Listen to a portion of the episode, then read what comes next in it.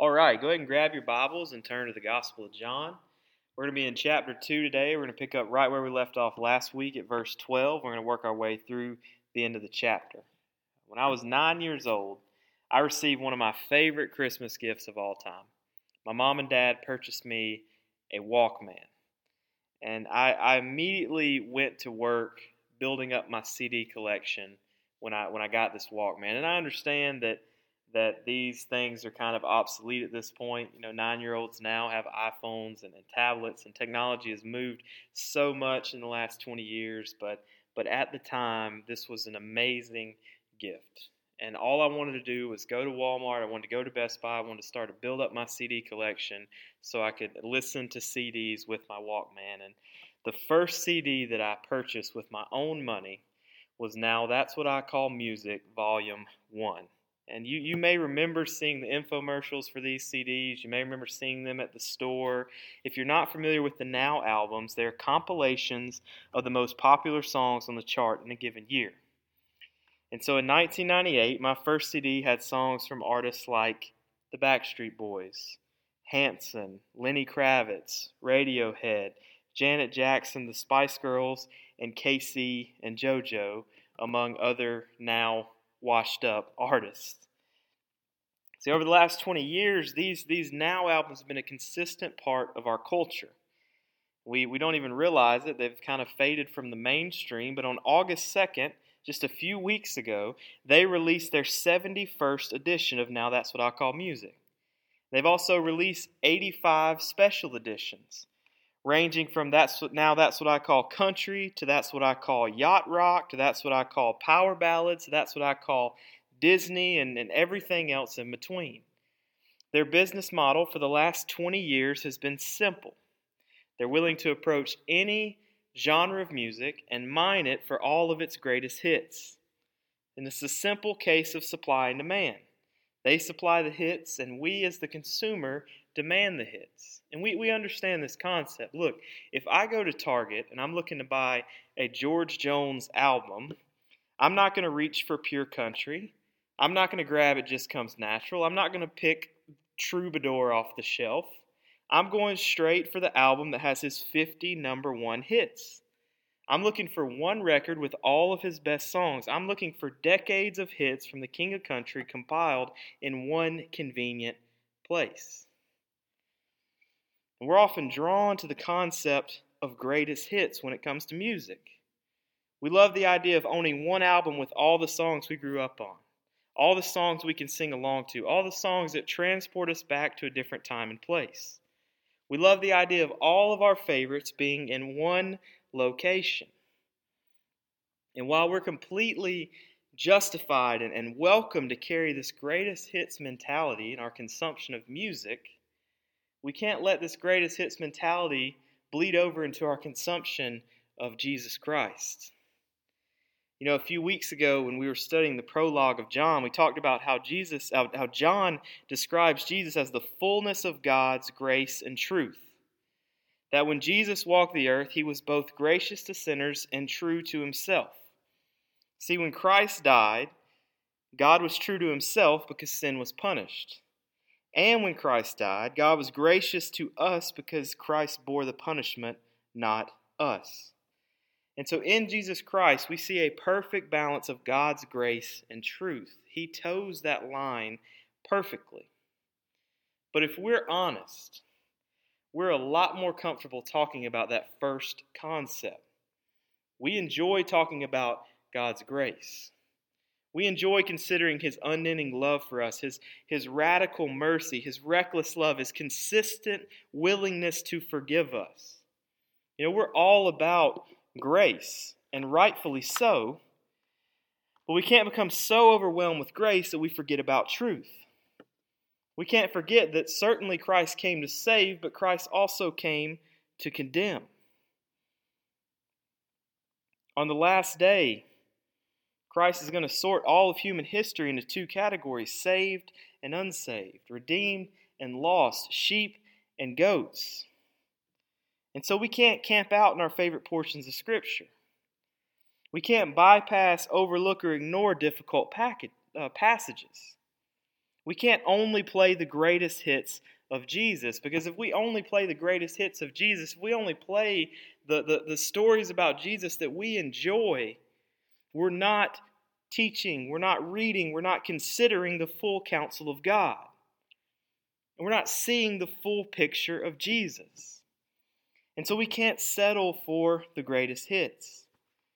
You know, and if we were going to carry this, this greatest hits mentality into our, our study of John, we may skip the passage we're going to talk about today. We may skip from the first miracle of Jesus last week at the wedding in Cana right over to his, his conversation with Nicodemus in chapter 3. And we might bypass this altogether because this, this text is uncomfortable for us in a few different ways. But we have to approach Scripture as John intended for us to approach Scripture. And so we have to move from a miraculous sign at a wedding to a tense confrontation at the temple. And while these two events showcase different sides of Jesus, they're both essential in helping us walk into a fuller understanding of Jesus. So let's jump into it. We're going to pick up right where we left off last week at verse 12. Verse 12, John writes After this, he went down to Capernaum with his mother and his brothers and his disciples. They stayed there for a few days, and the Passover of the Jews was at hand, and Jesus went up to Jerusalem. So before we get into the heart of the passage, we need to see John using verses 12 and 13 to transition from one event to the other. We're transitioning from a wedding party to Jesus at the temple for Passover. After the wedding, Jesus and his family and his disciples, they leave Cana and they make their way over to Capernaum. Now, Jesus would, would later spend much more time in Capernaum. He'd spend months there preaching the gospel and, and doing miracles, but for now, he's just passing through.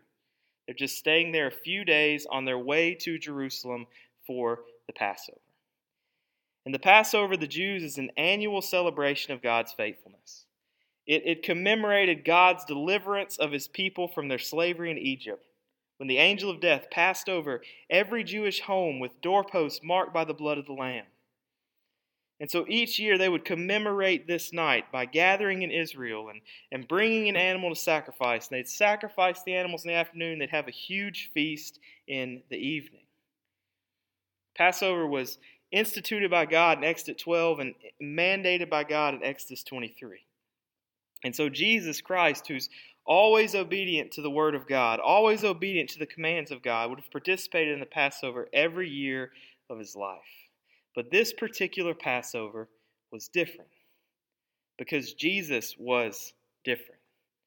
For the first 30 years of the life, he came to the Passover as the son of Joseph the carpenter. And then this year, he's coming to the Passover as the Son of God. His earthly ministry is in full swing, and he is, he is calling men and women into repentance. And so during his first Passover, Jesus revealed himself to be the true prophet, priest, king, and judge. So let's read verses 14 through 17. It says, In the temple, those who were selling oxen and sheep and pigeons and the money changers sitting there. And making a whip of cords, he drove them out of the temple with the sheep and oxen. And he poured out the coins of the money changers and overturned their tables. And he told those who sold the pigeons, Take these away. Do not make my father's house a house of trade. And his, his disciples remembered it was written, Zeal for your house will consume me. So, first, we see Jesus as a prophet who challenges the religious status quo. When Jesus walks into the temple with his family and his disciples, he doesn't find reverent worshippers he finds opportunistic salesmen. He is shocked to see people selling animals in his father's house. He's floored to see people exchanging money in his father's house. And now we can be really quick when we read this text to immediately demonize the religious leaders. But we need to be careful. We need to see what, what's happening here. See how a couple harmless ideas that, that would have been for the convenience of the people have morphed into these evil, self serving systems. Okay, let, us break it down here. First, for Passover, Jewish men and women would have to travel 10, 20, 30, 40, 50 miles, maybe 100, 200 miles to get to Jerusalem to make their sacrifices to God. Do you know what's hard to carry 100 miles? A goat. You know, have you ever had to wrangle a goat? You know, my in laws have, have goats, and they're hard to relocate to the other side of the yard, much less the other side of the region. And so you can see where they started selling animals as, as a way of convenience for the people. And it was the same thing with the money changers. You know, when a family made their annual trip to Jerusalem, they were expected to pay a temple tax. This is basically their, their tithe to the church for the year. And because many people would travel from different regions, they had the money changers set up to exchange their money into the proper currency. So again, they started exchanging money in the temple for the convenience of the people.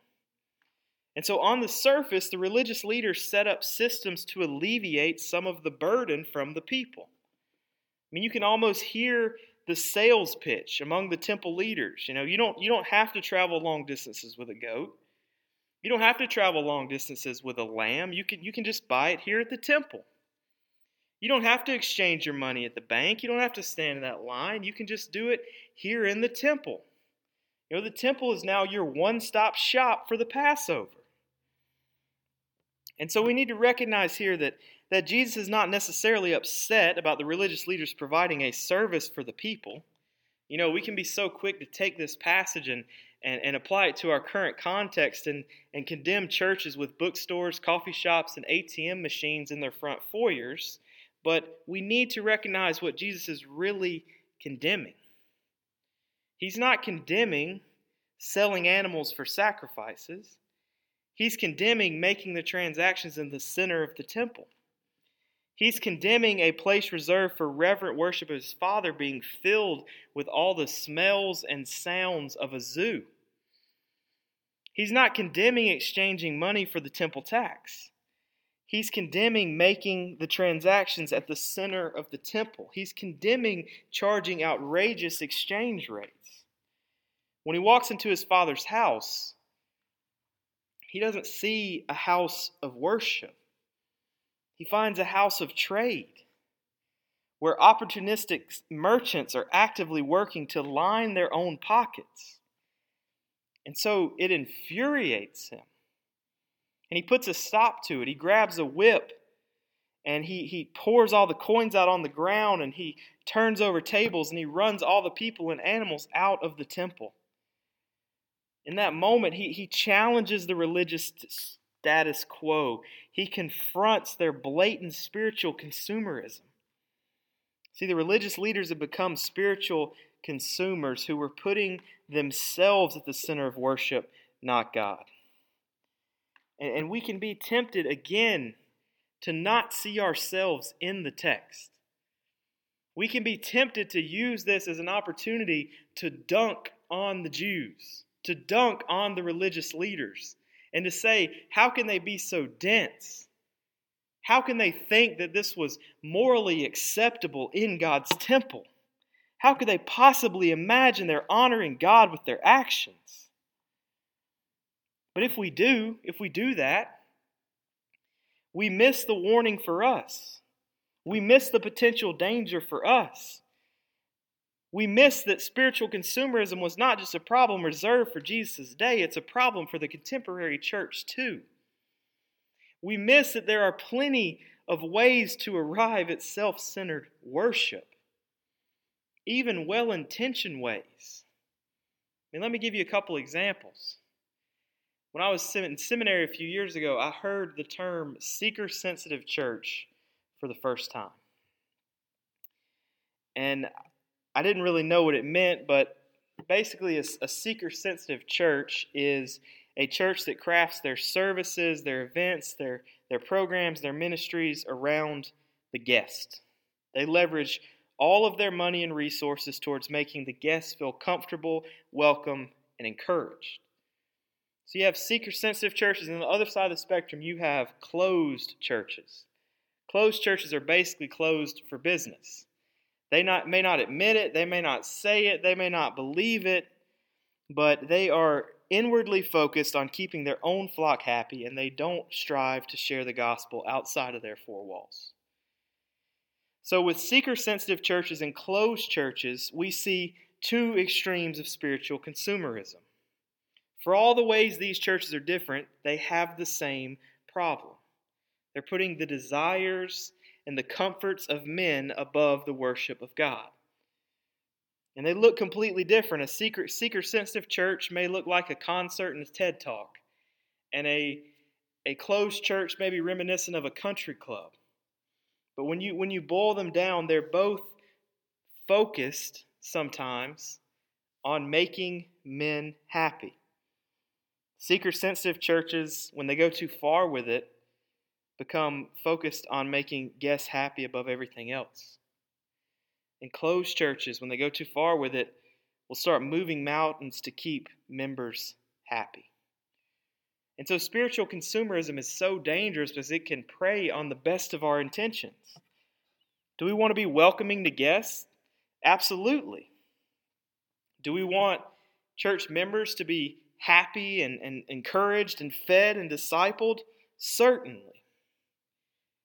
But we can never go so far where we allow our wants and needs to interfere with our worship. We can never allow our desires to overrule God's desires. And so, thankfully, in Jesus Christ, we have a prophet who consistently challenges us to avoid settling for the status quo. But Jesus isn't just a prophet. In these verses, we see that Jesus is also a priest who cleanses sin. Jesus isn't just a prophet who confronts sin, he's a priest who cleanses sin. Look at verse 15. He grabs a whip and he drives them out of the temple. See, one of the primary responsibilities in the Old Testament for a temple leader was to cleanse the temple to prepare it for worship and sacrifice. But Jesus walks into a situation where the temple leaders have fallen asleep at the wheel. They've allowed the temple to become a place of commerce. It's a, it's a petting zoo, it's, it's a bank. So Jesus comes in and cleanses it. He purges it of all its filthiness and ungodliness.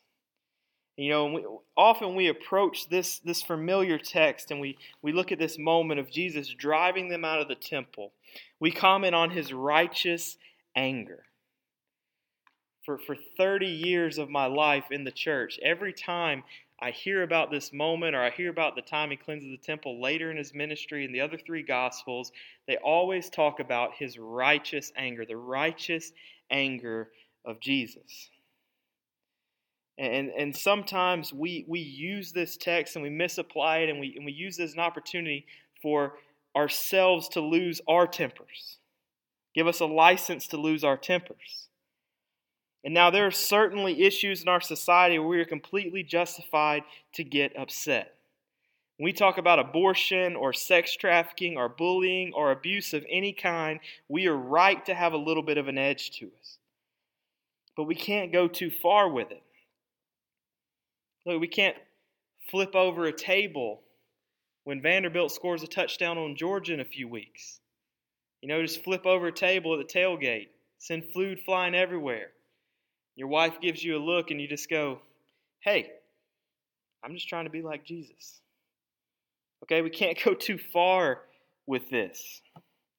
It's certainly a great reminder for us that Jesus was not only kind and compassionate and tender, that he was also firm and intense, and he had a little edge, and he burned with righteous anger over sin. But we can't overlook the key aspect of why Jesus drove them out of the temple. When he drove them out, he was not only exercising judgment, he was also exercising mercy. Don't miss this. If it was only judgment, the text would say Jesus saw them and he left them in their sin.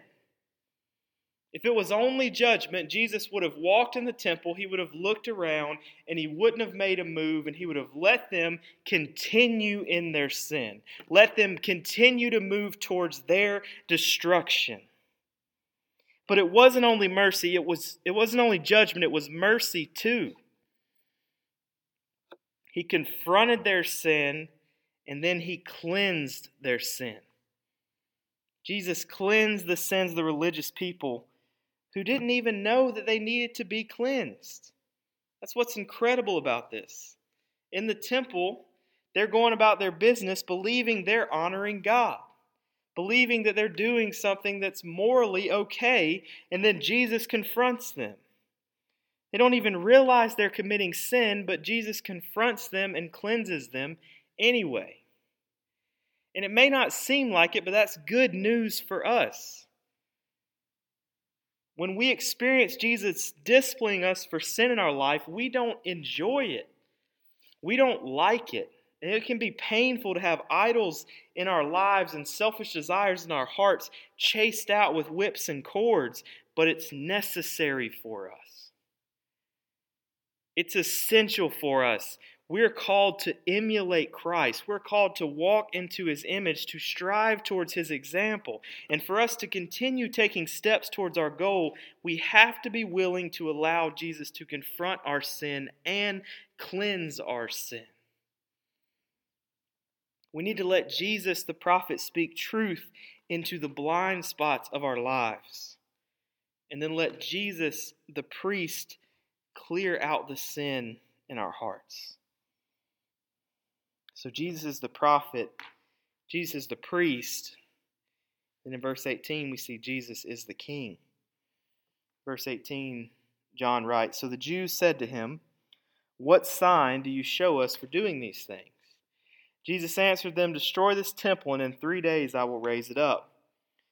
The Jews then said, It has taken 46 years to build this temple, and you will raise it up in three days? But he was speaking about the temple of his body.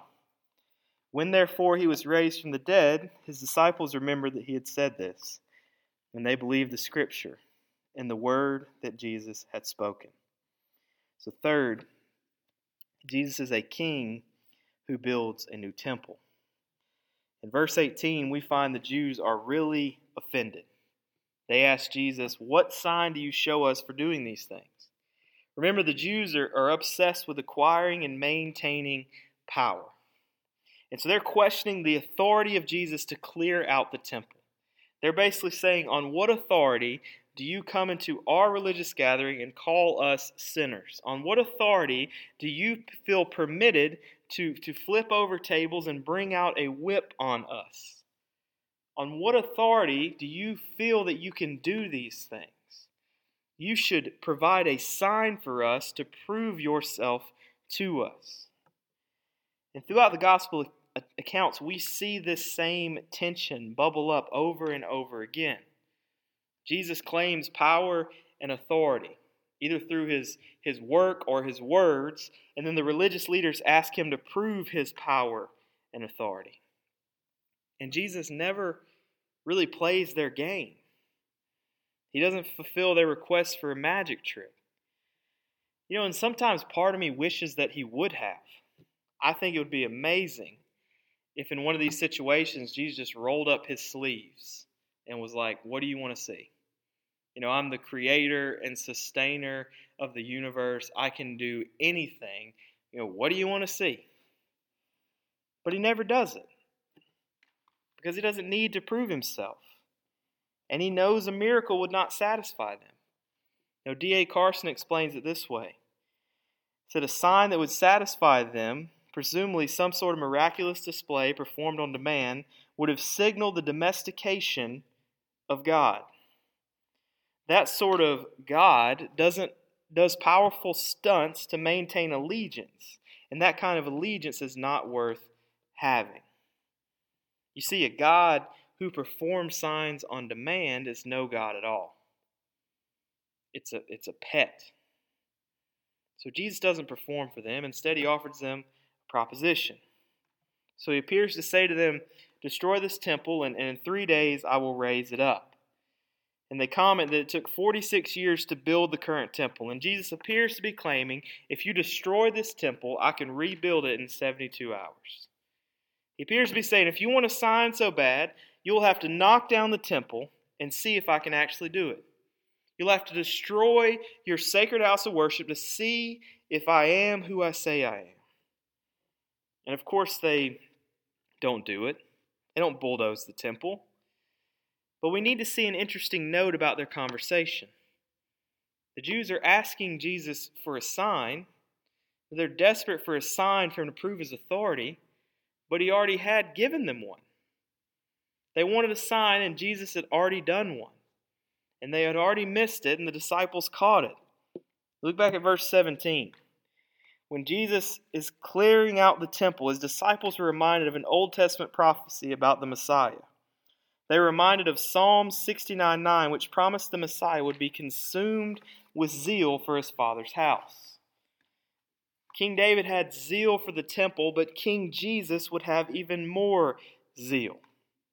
So Jesus comes into their midst. He fulfills the words prophesied by the Old Testament about the Messiah, and they miss it. He gives them a sign, and they miss it because they weren't really looking for it. They didn't really want to see it. They're so blinded by their own desires, they couldn't see and understand who Jesus was and what he had already done in their presence. So Jesus provided a sign and, and they missed it.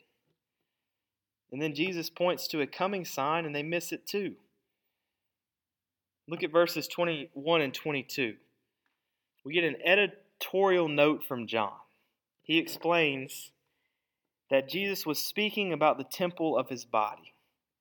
When therefore he was raised from the dead, the disciples remembered that he had said this, and they believed the scripture and the word Jesus had spoken. When Jesus invited them to destroy the temple, he's not only calling them out for their present desire for a sign, he was foreshadowing future events. He's referring to his own body. And so we can draw two parallels between the temple and Jesus' body. You know, the temple is a place where God meets man. And so Jesus is the Word who became flesh so God could meet man in a new way. He tore the temple curtain, he bridged the gap, he provided a seat at the table.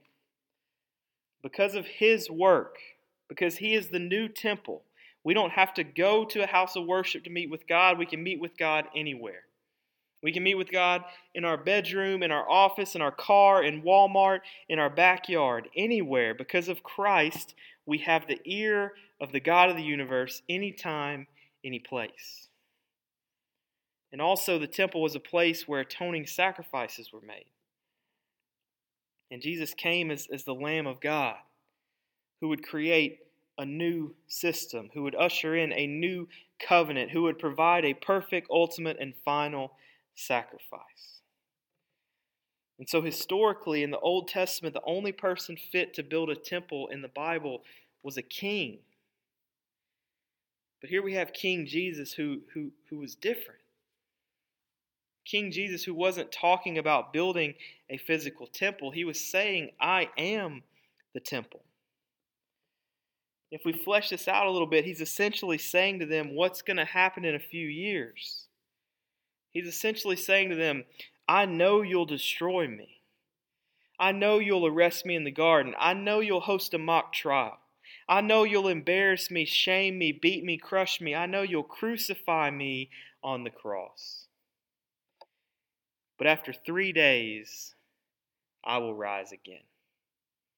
If you destroy this temple, I'm going to rebuild it in three days. See, they were desperate for a sign. But there's no greater sign than the empty grave. There's no greater sign than Jesus defeating Satan, sin, and death on the cross. Jesus is a king who builds a new temple. And then finally, the last three verses of chapter 2, we fast forward a little bit uh, and, and kind of get an overview of the rest of Passover starting verse 23, it says, Now when he was in Jerusalem at the Passover feast, many believed in his name when they saw the signs that he was doing. But Jesus, on his part, did not entrust himself to them, because he knew all people, and needed no one to bear witness about man, for he himself knew what is in man. So finally, Jesus is a judge who cannot be deceived. Now we need to be extremely careful in our understanding of these three verses. At first glance, we may we may freak out a little bit when we read this. Because in verse 23, we see many believed in his name. And then in verse 24, we see, but Jesus on his part did not entrust himself to them.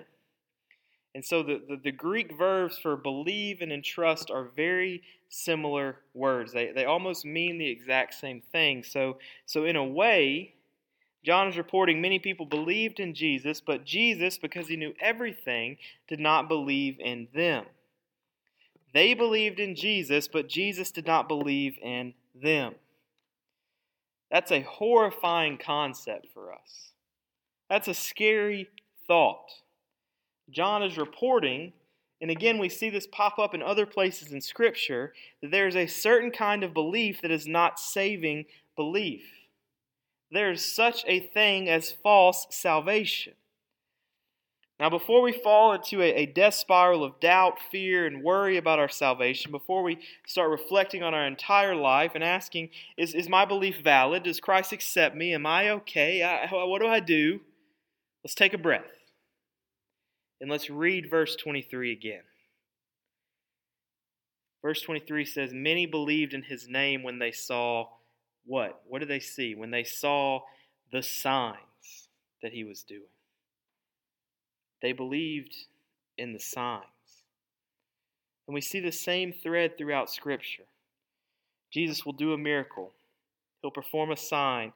He'll provide for felt needs. He'll create food out of nothing. He'll, he'll heal the sick. He'll cure the disease. He'll mend broken relationships. And many people in the crowd will love the signs, but few will love Jesus. So we don't have a case of Jesus rejecting people. We don't have a case of Jesus looking at the crowd and looking at these people and saying, uh, yeah, your faith's not good enough. You're just not good enough for me. I'm sorry. No, we have a case of people rejecting Jesus. And because Jesus could see their true nature, he doesn't entrust himself to them because he knows them. So, John is reminding us we can't put on a projection of godliness and trick God. You can't do it. You can't have a broken relationship with God and then just walk in the church on the weekend and act like everything's okay and trick your heavenly Father. When you if you do that, he's not sitting in heaven just going, "Well, apparently he's doing amazing. He's really into me." Did you see him raise his hands during that worship song? Did you see how much his tithe check was? Man, he really likes us. He likes us a lot. Jesus, did you see that? No. We can't trick God. We can't fool God. And so we need to feel the weight of this verse for a moment. We need to feel the, the weight of verse 24. And the weight is necessary because the weight says that there is a thin, shallow way of trying to follow Jesus that is unacceptable to him. He sees it, he recognizes it, he knows it, and he calls it out. A few years ago, I heard Matt Chandler preach at a conference on the idea of young adults who are de-churched. They de-churched person is someone who grew up in the church or spent a, a significant amount of, of their youth in the church, and then they got to college and they, they punted on their faith. They, they moved on from it. You know, and according to Lifeway research, almost 70% of young adults between 18 and 25 who grew up in the church will leave the church for at least a year in college. And about half of that group will ultimately come back, but the others won't. And so, because Matt Chandler serves in the Bible Belt and because he's seen it happen over and over again, he, he was excited to do his homework. He, he, he read studies, he made phone calls, he sent emails, he interviewed other church leaders. And here were the, his conclusions from his research. He said, What came out of the data was a lot of testimonies from 20 year olds who said things like, I tried to wait for true love. I tried to stay away from this. I tried to walk in that. I tried to do this. But ultimately, I failed. And I figured in my failure there was no way God could love me. I figured because of the frequency of my failure, there was no way God could forgive me the way the Bible says that He forgives me. And so, without ever receiving the true grace and mercy of God that, that cheers us on as we, as we stumble through the dirt and the mud of life towards sanctification, they just got to a point where they decided, I'm not good enough. I can't reach God's bar. I'm out.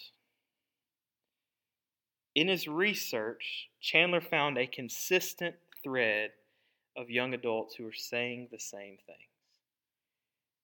He found a consistent thread of young adults who never truly found Jesus.